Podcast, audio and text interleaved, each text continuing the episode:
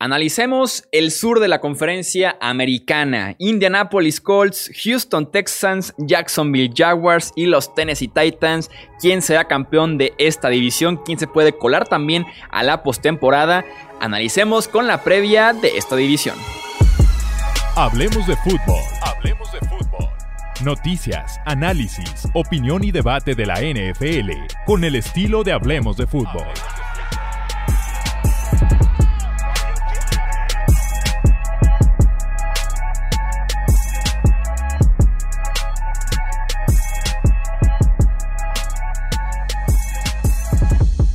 tal amigos? Bienvenidos a un episodio más del podcast Hablemos de Fútbol. Yo soy Jesús Sánchez y es un placer que me acompañen para hablar nuevamente de fútbol, hablar de las previas de la temporada 2020, específicamente del sur de la conferencia americana que se puede poner muy interesante este año, me parece de las más cerradas en la pelea por el primer puesto, como también lo ha sido en años anteriores.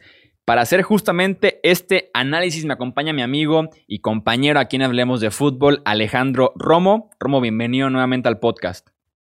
¿Qué tal, Chuy? Muchas gracias. Y ya sabes que como siempre es un placer estar aquí para platicar de lo que nos encanta, de la NFL. Y nuevamente anda por acá el buen Tony Álvarez, que es corresponsal de ESPN en Tijuana, exanalista de los Chargers de San Diego y también de Los Ángeles, así como parte de la cadena Deportes. Tony, bienvenido nuevamente al podcast.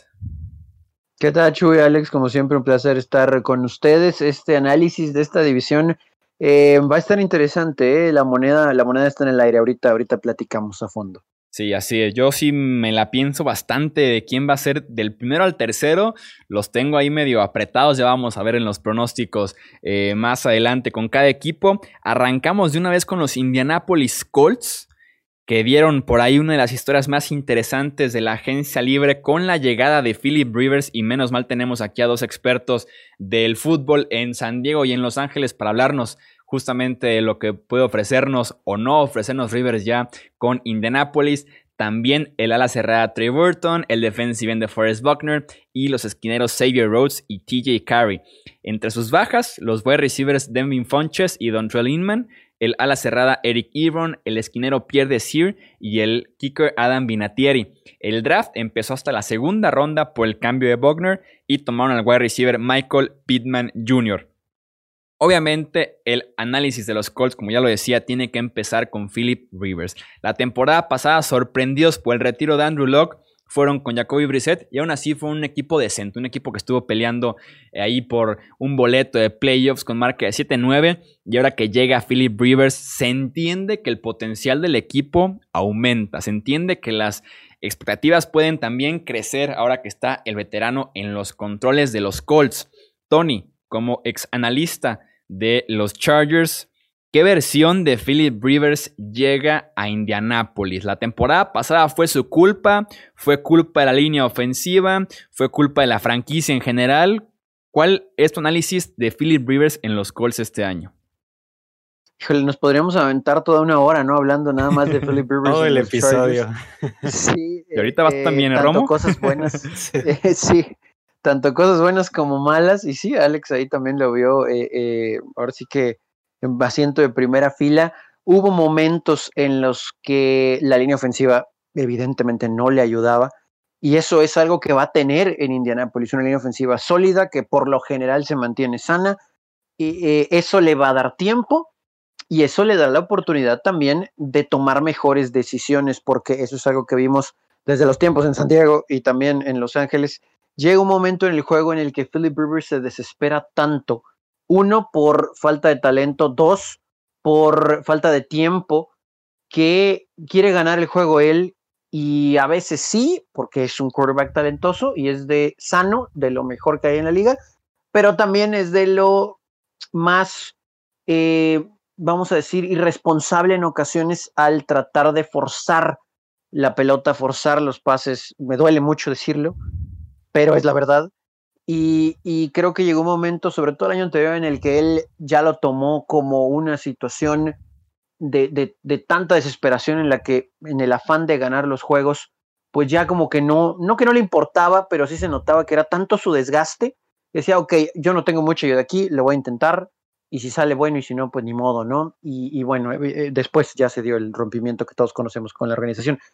Acaba de tener tiempo y eso le va, insistimos, a dar la oportunidad de tomar mejores decisiones con receptores muy buenos. Qué pena que no puede estar más Don Charlie Inman, que fue un socio de él con los Chargers en par de ocasiones con el equipo. Lo conocía bastante bien, pero tiene un cuerpo de receptores muy interesante a pesar de las bajas que ya nos comentaba Chuy. Eh, creo que lo de Michael Pittman Jr. va a ser muy interesante, la experiencia de T.Y. Hilton y su velocidad y ver quién es el que termina jugando en el slot que parece pudiera ser Paris Campbell, con quien también eh, Philip tiene muy buena relación con esos eh, receptores número 3 que son los que salen del slot y tiene un juego terrestre, ¿no? Que, va a poder ayudarle con, con Marlon Mack principalmente. Creo que la línea ofensiva, el tiempo que va a tener, le va a dar la oportunidad de tomar mejores decisiones, por ende, Indianapolis va a caminar a la ofensiva en este aspecto. Ya ahorita hablaremos de récords, pero, pero el número a la ofensiva va a tener un buen año Philip Rivers.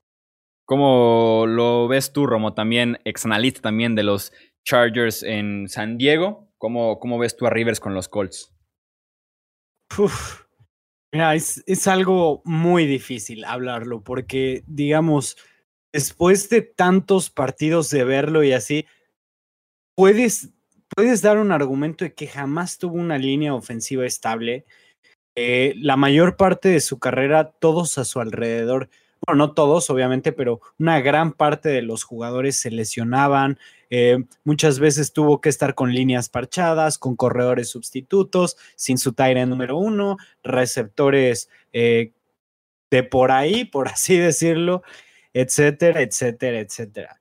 Pero también, si nos vamos a la realidad y si nos vamos a, lo que ha pasado, Rivers tuvo una regresión supernatural. Y esa es la realidad. O sea, la temporada pasada ya se veía que no podía manejar un partido cerca. Y los Chargers, como siempre, como cada temporada, no importa qué tan mal o qué tan bien estén, los Chargers siempre van a estar cerca en los partidos. Contra casi cualquier rival, son un equipo extremadamente complicado y que, y que muchas veces es como una moneda en el aire, ¿sabes? O sea, hoy sí, hoy sí jugaba bien Rivers, hoy nos llevábamos ese partido cercano. Hoy decía salir jugar mal Rivers, perdíamos. Y había muchas otras veces que podía estar jugando bien el partido entero, estaban cerca las situaciones y le pasaba mucho algo que en inglés es conocido como choker, que no puede con la presión, que regalaba el partido con pases súper cuestionables, con pases que no se entendían, que tomaba decisiones extremadamente precipitadas. Y bueno, aquí es a, donde yo me voy y digo, ¿qué versión de Rivers se llevan los Colts, no? Así como tú le preguntaste a Tony. O sea, te llevas la del 2017 que Rivers estaba on fire la del 2018 que, igual estuvo bastante bien, o te llevas la del último año y de su regresión, pero en, todo, en toda su carrera ha sido muy constante que le cuesta mucho manejar la presión. Entonces, los Colts van a ser un equipo mejor que eran con Brissett, yo creo que sí, porque Rivers va a tener buena línea ofensiva, pero también va a necesitar mucha ayuda de parte de la defensiva para poder aspirar a algo, porque realmente no es un quarterback del tipo que te pueda cargar una organización, así como lo es un Drew Brees, así como un Tom Brady, como Aaron Rodgers o como Peyton Manning lo fue. No es un quarterback de esos. Sí es un quarterback excelente, muy bueno, pero no llega a la élite. Sí, el potencial es más alto con Rivers que con Brissett. Creo que también le inyecta algo de actitud, le inyecta algo de personalidad, que eso sí no había dudas de que Rivers líder o no líder, pero tenía personalidad muy fuerte y eso levantaba a los compañeros. Creo que le hace falta también ese estilo de liderazgo, ese estilo de meterle a los compañeros esa llamita de que los encienda, que los prenda eh, antes de un partido, en momentos importantes. Creo que te lo puede ofrecer Rivers y eso suma bastante. Lo decían ya, la línea ofensiva parte clave. El grupo de wide receivers me encanta cómo se complementan entre ellos. Hilton para estirar el campo, Pittman es un receptor de posesión y Paris Campbell es el tipo diferente, es el tipo explosivo de eh, yardas después de la recepción.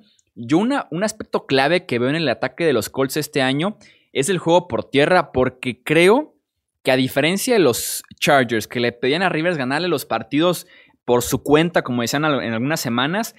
Creo que con los Colts no van a requerir de un Rivers tan protagonista.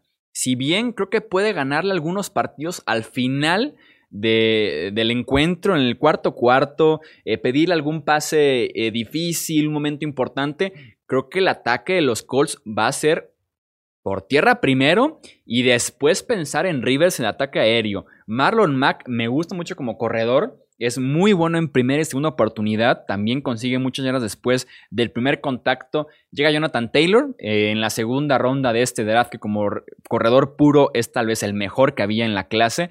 Está Nahim Hines, que es como una máquina de recepciones tipo Austin Eckler. Pudiéramos compararlo en ese estilo que pudiera ser el blanco de confianza de Philip Rivers. Entonces, creo yo que va más bien por el juego por tierra y quitarle cierto protagonismo y también cierta presión, cierta carga de trabajo a un Rivers que ya tiene sus añitos y así puede llegarte fresco al final de la temporada, a enero, a diciembre, que es cuando puede pesar su liderazgo, su experiencia, su estilo de juego tan arriesgado de ganarte el partido al final, pero sí, creo que, creo que va a ser una versión buena de Philip Rivers. Creo que viene con lo malo y con lo bueno Philip Rivers. Creo que veremos una versión buena, por lo menos del ex quarterback ahora de los Chargers de eh, Los Ángeles.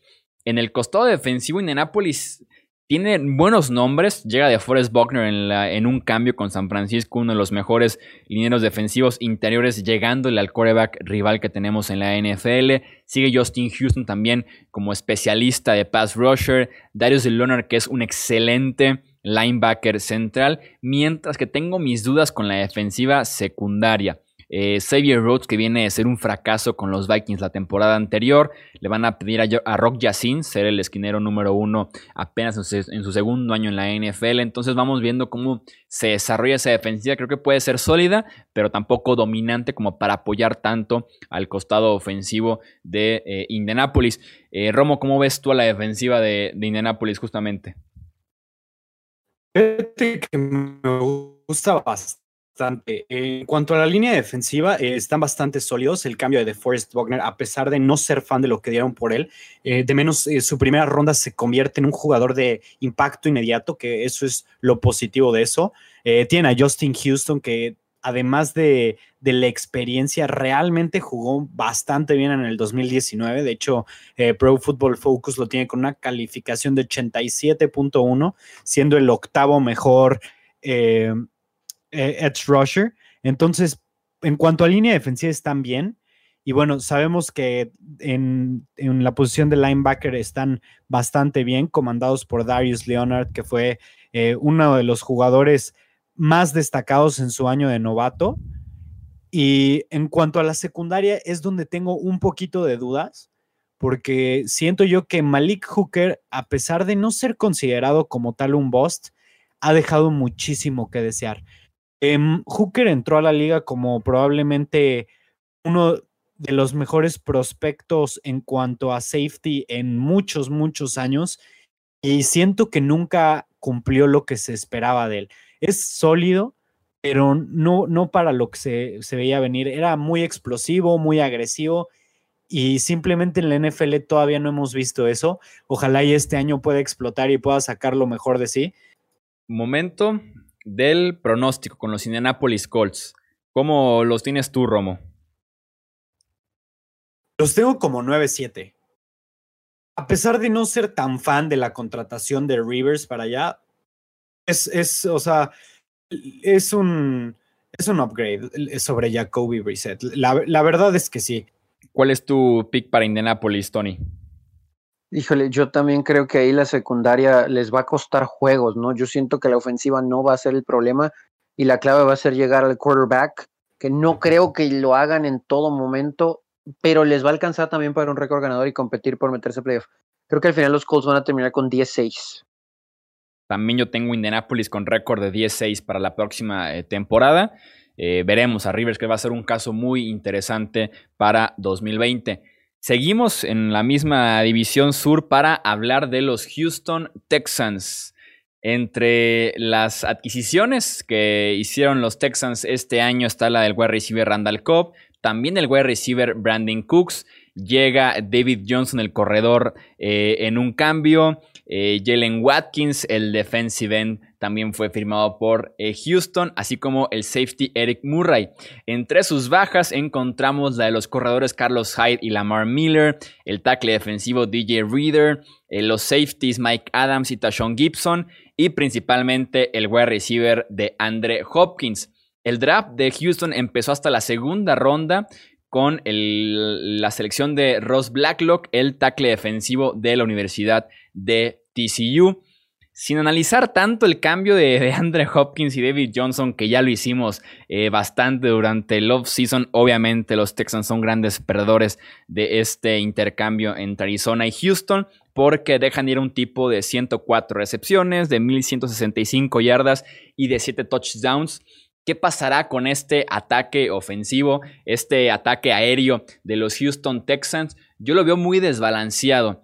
Creo que tienen muy estilos muy parecidos de wide receivers, ahora que se lo de Andre Hopkins, sin un wide receiver 1 número, eh, un, claro, que sea un wide receiver 1 realmente pronunciado de esa manera. Brandon Cooks, desde que llegó a la NFL en ese cambio después de Nueva Orleans a Nueva Inglaterra, yo decía eh, antes en otros episodios que me pareció un wide receiver uno bastante mentiroso.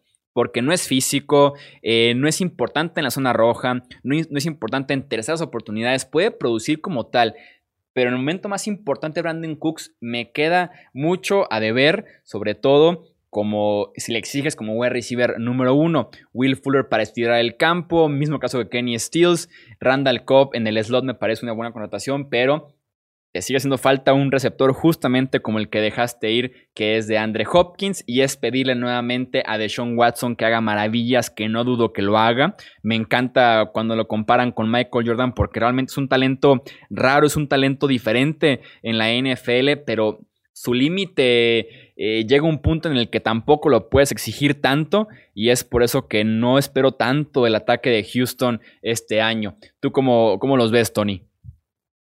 Híjole, es que yo, bueno, no, no me quiero meter tanto en el cambio porque si no se nos va a ir el tiempo, ahí, ahí nada más en, en, el cambio, pero es un paso hacia atrás, es un paso hacia atrás.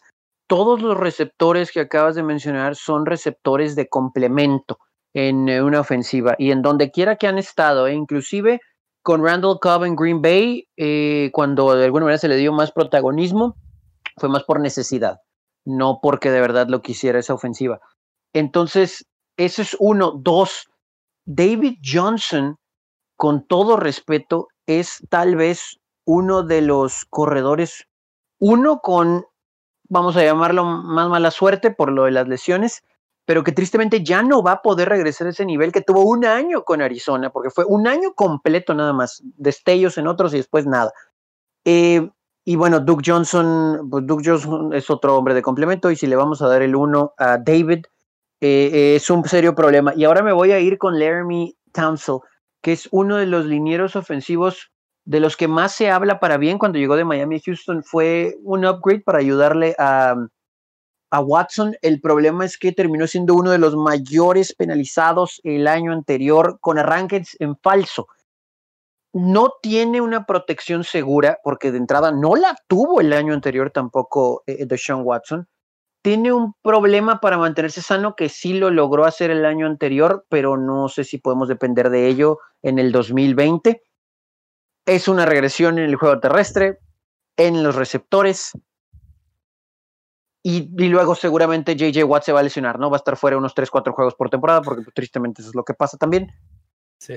Estos Texans por más que Watson lo intente, no, no los veo, no los veo siendo factor. O sea, van a ganar un jueguito por ahí que va a meterle el pie a algunos equipos.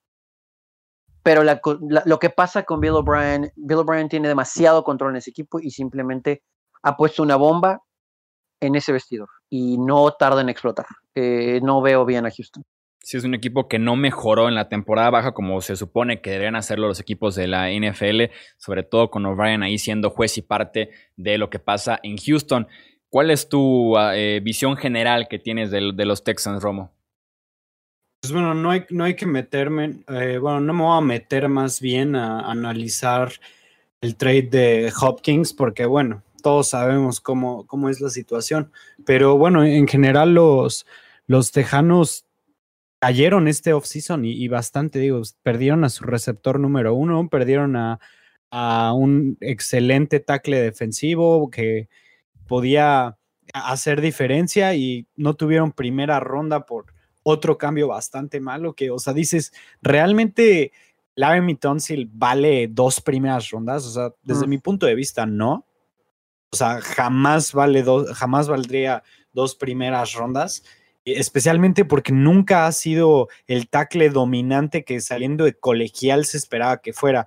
Sí es bueno, es, es, es mejor que bueno realmente, eh, especialmente cubriendo para el pase. Eh, cubriendo el pase sí tuvo la tercer mejor calificación de Pro Football Focus con 88.2, pero en general cae a 75.1, siendo el número 21, porque no es nada dominante para el juego terrestre. Entonces, así como lo dijo Tony, yo siento que van a caer bastante, siento que se va a perder un poco de la chispa de Deshaun Watson ahora que ya no está de Andre Hopkins y realmente Brandon Cooks, yo no entiendo cómo cada temporada llega a las mil yardas. Honestamente se me hace un receptor un poco gris. Eh, o sea, es bueno, te estira el campo y así, pero no es un receptor que voltees a ver, como lo dijiste tú, Chuy, que estás en una tercera oportunidad cerrada y lo volteas a ver así como de Andre Hopkins lo era. O un receptor que le pones el balón y él lo va a encontrar.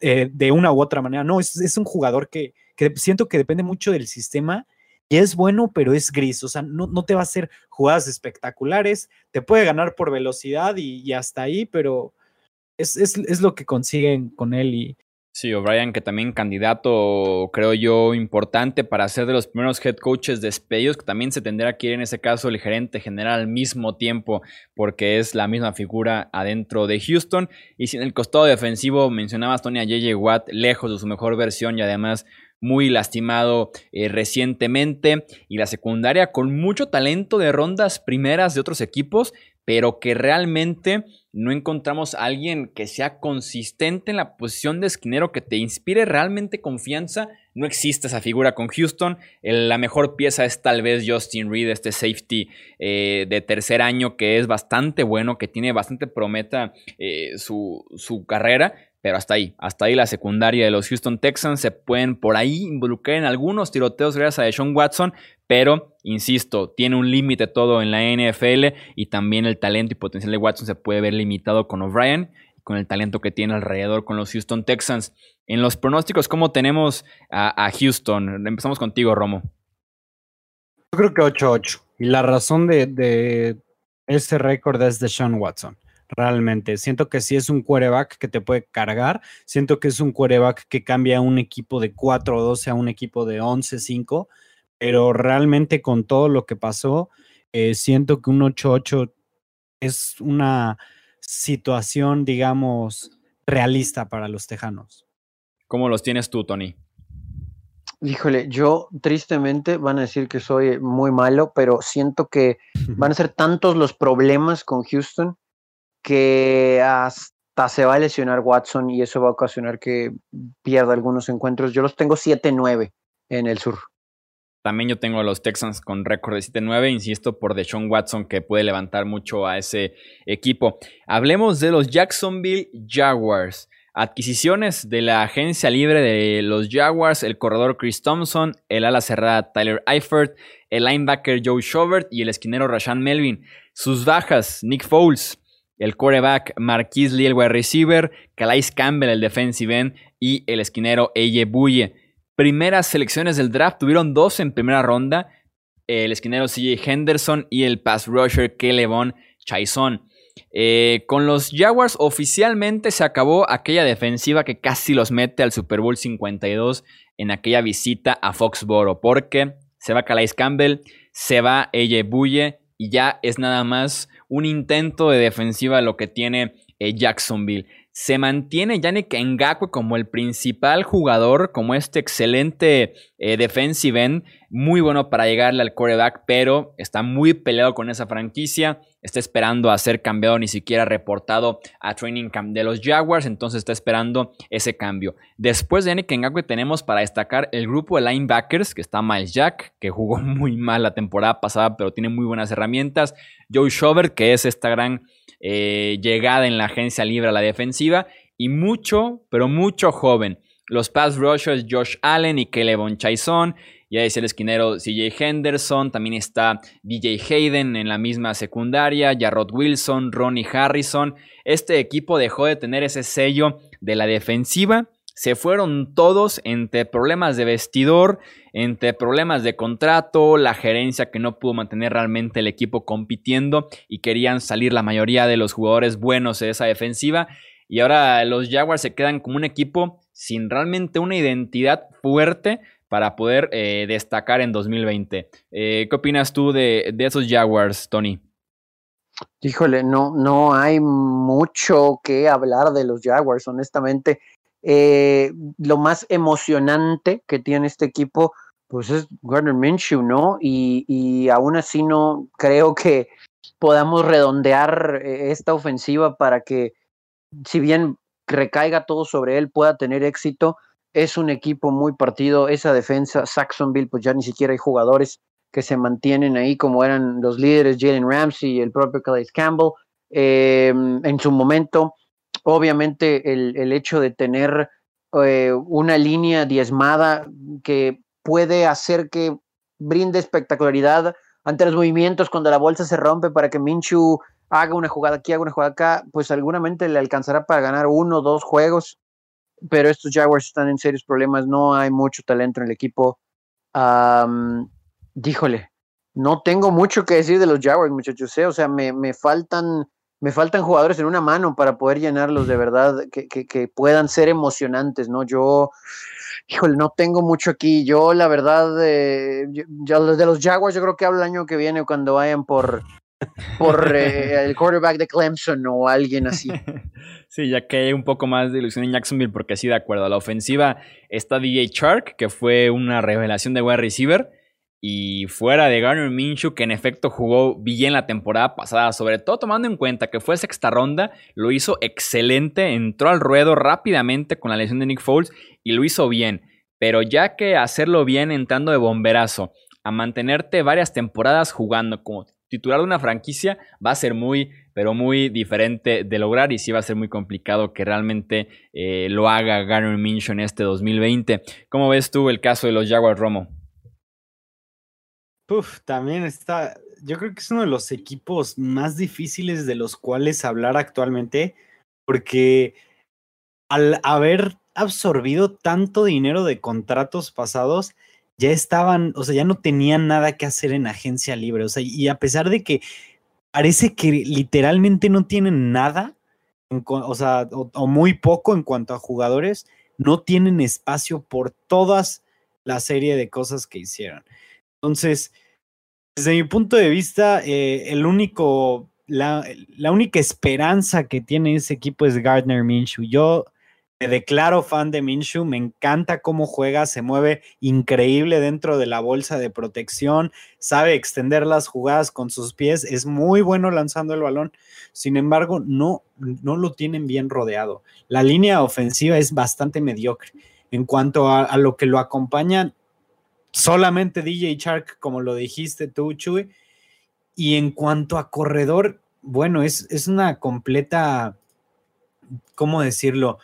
Es, una completa incógnita lo que es Fournette, porque o te puede dar menos de cuatro yardas por acarreo, o se lesiona mucho, o, o se agarra golpes con sus compañeros, o, o X o Y razón, pero Fournette termina siendo un jugador, digamos, de calificación 80 y hasta ahí, o sea, ni espectacular ni nada, pero, o sea, no, no realmente malo.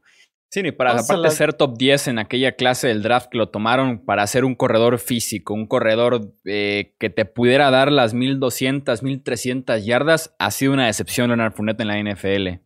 Sí, deja tu top 10, fue top 5, fue la selección número 4 en el 2017 y, y realmente se esperaba mucho de él.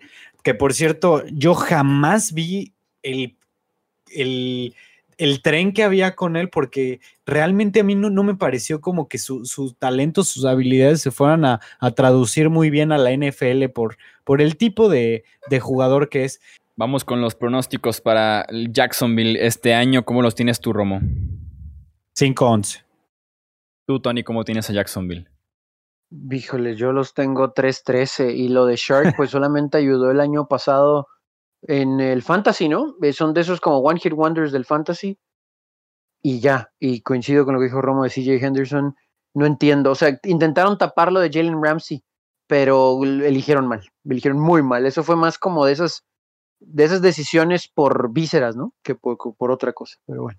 Sí, y también agarrar al segundo mejor esquinero del draft por necesidad, más que por el valor que realmente te ofrecía CJ Henderson en ese top 10 de la clase pasada. Yo tengo a Jacksonville con récord de 4 victorias y 12 derrotas. Estoy en el, en el punto medio, pero sí va a ser de los peores equipos en la próxima temporada. Y para cerrar la conferencia americana División Sur, tenemos a los Tennessee Titans equipo que sorprendió a propios y extraños la temporada pasada llegándose a la final de conferencia. En la agencia libre trajeron a Vic Beasley, el, pass rusher, eh, Jonathan Joseph, el esquinero, Dennis Kelly, el tackle ofensivo regresó a los Tennessee Titans y también extienden a Ryan Tannehill, así como a Derrick Henry. Entre sus bajas está la del quarterback Marcus Mariota, el running back Dion Lewis, el tackle ofensivo Jack Conklin, el tackle defensivo Jurel Casey y sigue por ahí como agente libre el esquinero y él mismo dice que diagonal safety Logan Ryan. En el draft su primer pick fue el tackle ofensivo Isaiah Wilson que viene a cubrir justamente la baja de Jack Conklin. Con los Titans tuvimos sin duda alguna la gran sorpresa de la temporada pasada, un equipo que en cuanto entró Tannehill a la formación y se lo Mariota, se encendió. Tannehill fue de los mejores quarterbacks de la NFL en la segunda parte de la campaña 2019, eh, en estadísticas, en rating, en pases completos, eh, yardas por intento, yardas totales, fue lo mejor en touchdown, intercepciones. El problema aquí es que pedirle a Tannehill o confiar en que Tannehill repita el nivel que mostró al final de la campaña pasada me parece prácticamente imposible. Admito que fue lo mejor de la liga, lo hizo excelente y si no es por él, eh, Tennessee no se mete a la final de conferencia, por más de que en postemporada tomó un rol un poco más secundario. Pero pedirle a Ryan Tannehill que repita ese final de temporada cuando nunca antes lo había hecho en su carrera me parece complicado. Y si le sumas el hecho de que Derrick Henry llega a 2020 con 400 toques de balón del 2019, tomando en cuenta también la postemporada que estuvo corriendo 30, 40 veces por partido.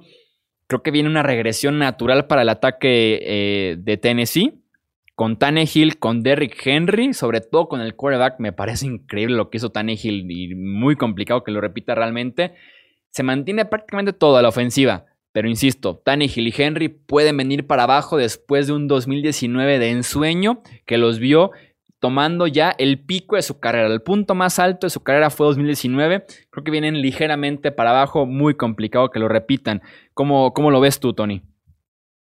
Sí, yo también coincido con eso. O sea, de todos modos van a ser un equipo ganador. Ahorita nos metemos más en ese tema pero sí hay, eh, a mí me, me, me, sorprendió mucho que primero la oficina de los Titanes, tal vez porque lo consideraban más fácil, eh, se haya encargado del contrato de Ryan Tannehill que del de Derrick Henry. Entiendo que al final sí se lograron ambos y que tampoco hay tantos mariscales de campo ahí en el mercado. Digo, mucho se habló en su momento hasta de Philip Rivers, ¿no? Pero entiendo que él ya comprendía y conocía la ofensiva pero sí me llamó la atención que primero fueran a asegurar a Ryan Tannehill por esos motivos que comentas. Yo pensé, de hecho, que a él le iban a dar la etiqueta de jugador franquicia y, y no fue el caso, más allá, insisto, de que todo para ellos se arreglara.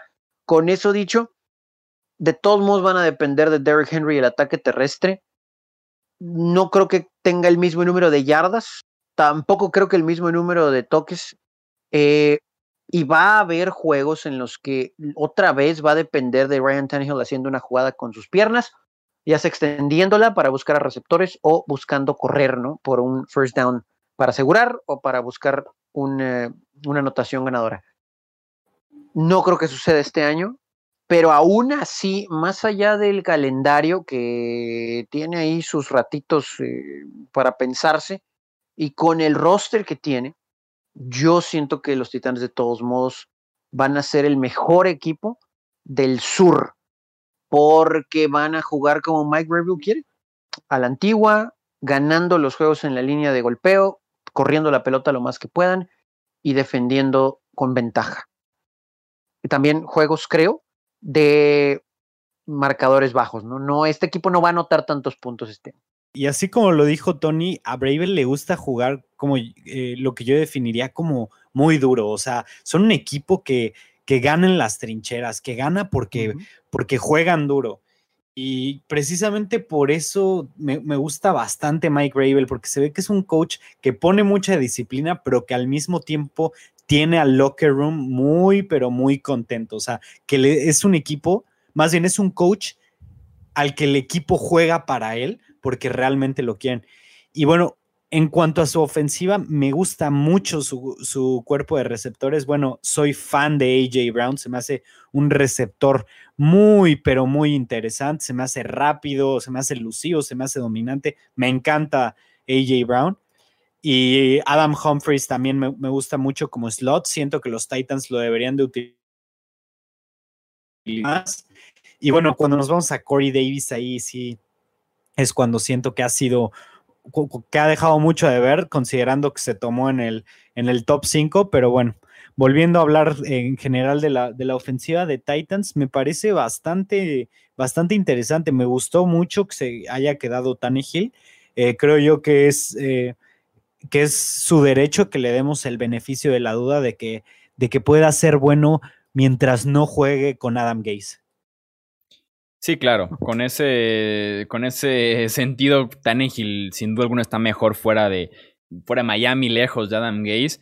Y sí, tiene el beneficio de la duda de volver a repetir el 2019. Tal vez, insisto, yo veo muy complicado. Eh, de verdad que va a parecer que estoy en contra de Ryan Tannehill, pero admito que fue lo mejor de la NFL pero pedirle que repita una eh, temporada regular en la que en 10 partidos iniciados lanzó 22 touchdowns, 6 intercepciones, 70% de pases completos, eh, promedió 10 yardas por intento de pase, son números de quarterback que si los pones en temporada de 16 partidos, hasta te gana el MVP. 7-3 de récord además, entonces va a ser complicado que Tannehill repita un año similar, aunque ahí están las armas todavía como AJ Brown, como lo mencionas. John Smith, el ala cerrada, creo que va a dar un paso hacia adelante este, este año también para consolidarse un poco más en ese puesto de tight end. En la defensiva también me generan mis dudas los Tennessee Titans. Me falta el nombre estrella con, con Tennessee. Eh, perdieron el pass rush de Jurel Casey, se va Cameron Wake eh, también, que es edad, pero aún así seguía aportando. Se va Logan Ryan, que era su esquinero número uno. Entonces me hace falta como un nombre estrella en ese front seven. En la secundaria está Kevin Bayer, el, el safety fuerte, que es de lo mejor de la liga pero fuera de eso hay poco apoyo en el personal al coreback, hay poco apoyo a Malcolm Butler y Karim Jackson eh, como esquineros. No sé, la defensiva tampoco me termina de agradar del todo en Tennessee. Siento que el año pasado, por lo mismo de que pasaban tan poco tiempo en el terreno de juego, por tan bien que jugaba Derrick Henry, se apoyaron muchísimo de ese estilo de ofensiva. Y si este año algo llega a salir mal a la ofensiva y la defensiva tiene que levantar un poco más la mano, salir un poco más al campo, creo que pudiéramos verla expuesta en más de un esquinero, en más de un linebacker, por ejemplo, o insisto, llegándole al quarterback que Vic Beasley y Harold Landry tercero no me terminan tampoco de convencer como buenos pass rushers porque son los principales que tienen en este eh, front seven los Tennessee eh, Titans. Eh, ¿Agregar algo de, de la defensiva, Tony Romo? Pues, eso, ¿no? La, línea defensiva no se ve tan poderosa. Todo va a recaer, ¿no? En lo que pueda hacer su, su secundaria para detener que sí hay, hay nombres interesantes, Bacaro, el mismo Malcolm Butler, eh, pero sí luce un poquito complicado porque aquí primero van a tener que detener el pase y por más que sus linebackers que tienen experiencia, sí, Rashawn Evans, Big Beasley, busquen, intenten detener el ataque terrestre, pues todo, todo parte de la línea defensiva. Aún así creo que va a ser lo suficiente, ¿no? Eh, este equipo para, para ser competitivo y, y, poder llevarse a la división, pero, pero sí, yo también veo un poquito más flaco el punto de la línea defensiva de, de los Titanes. Vamos, eh, yo no sé cómo dejaron ir a, a Casey. Eh, no sé cómo dejaron ir a Casey y además por nada, o sea, cinco Pro Bowls seguidos, una dominancia en la línea defensiva bastante considerable y, simplemente lo, lo dejaron ir así como si nada. No, no me lo explico, pero bueno. Vamos entonces con los pronósticos para eh, los Tennessee Titans. ¿Cómo los tienes, Romo, este año? 11-5. Me parece que son un equipo bueno, sólido. No siento que vayan a, tener una regresión o algo por el estilo, pero tampoco siento que se hayan, eh, digamos, eh, fortalecido mucho. Entonces, me parece que un 11-5 es bastante, bastante legal para ellos. ¿Cómo los ves tú, Tony? Sí, yo también los tenía 11-5, 10-6. Eh, por ahí en, el, en, el, en diciembre este equipo va a ganar la división. Eh, y si llegan a empatar con los Colts, pues criterios de desempate. Se enfrentan dos veces en tres semanas estos equipos en la segunda parte de la temporada, pero al final Tennessee creo que tiene ahí facilidades para poder llevarse el sur. Yo tengo a Tennessee con récord de 9-7. Eh, en este caso, segundo lugar en la división. Tengo a los Indianapolis Colts como campeones del sur y en segundo puesto a los Tennessee Titans que lo tienen ustedes al revés, ¿verdad? Los dos tienen a los Titans campeones y a los Colts en segundo lugar. Correcto. Así es. Ahí están entonces, sí. sí. va a estar bueno. Realmente la pelea está ahí entre Indianapolis y Tennessee. Houston creo que como un claro tercer lugar. Y Jacksonville peleando para hacerse de Trevor Lawrence en el draft 2021 de la NFL. Creo que está más o menos claro ese, ese aspecto en la división. Eh, eso es todo entonces por este episodio del podcast de Hablemos de Fútbol. Tony, nuevamente gracias y bienvenido otra vez aquí al podcast. Eh, un fuerte abrazo, Tony. Un placer, como siempre, muchachos, y ya ansioso por el próximo eh, momento en el que estemos platicando de fútbol americano los tres. Romo, un fuerte abrazo también, muchas gracias para ti. Muchas gracias, Chuy. Ya sabes que como siempre es un placer pasarme por aquí. Y Tony, igualmente un placer que estés por aquí. Y bueno, me despido con la misma ansiedad que comparte Tony para, para poder volver a platicar de NFL. Vamos todos igual, van a venir más previas para que se suscriban aquí al podcast de Hablemos de Fútbol y también revisen el podcast de Hablemos de Fantasy Fútbol, donde estamos 100% dedicados a ayudarles a ganar su liga de fantasy en este 2020. Yo soy Jesús Sánchez y eso es todo por este episodio. Gracias por escuchar el podcast de Hablemos de Fútbol. Para más, no olvides seguirnos en redes sociales y visitar hablemosdefutbol.com.